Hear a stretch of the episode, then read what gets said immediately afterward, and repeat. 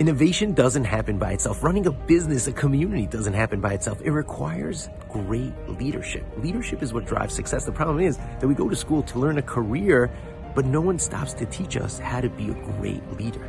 I believe Jewish wisdom gives us the secret sauce in this week's Torah portion. It's the first time we see unprecedented leadership from Moshe since the Jewish people have left Egypt. God tells him, I'm going to wipe out your people for the sin of the golden calf. And he literally says, over my dead body. He's willing to take full responsibility for his people. But on the other hand, when he goes down, he sees what they've done.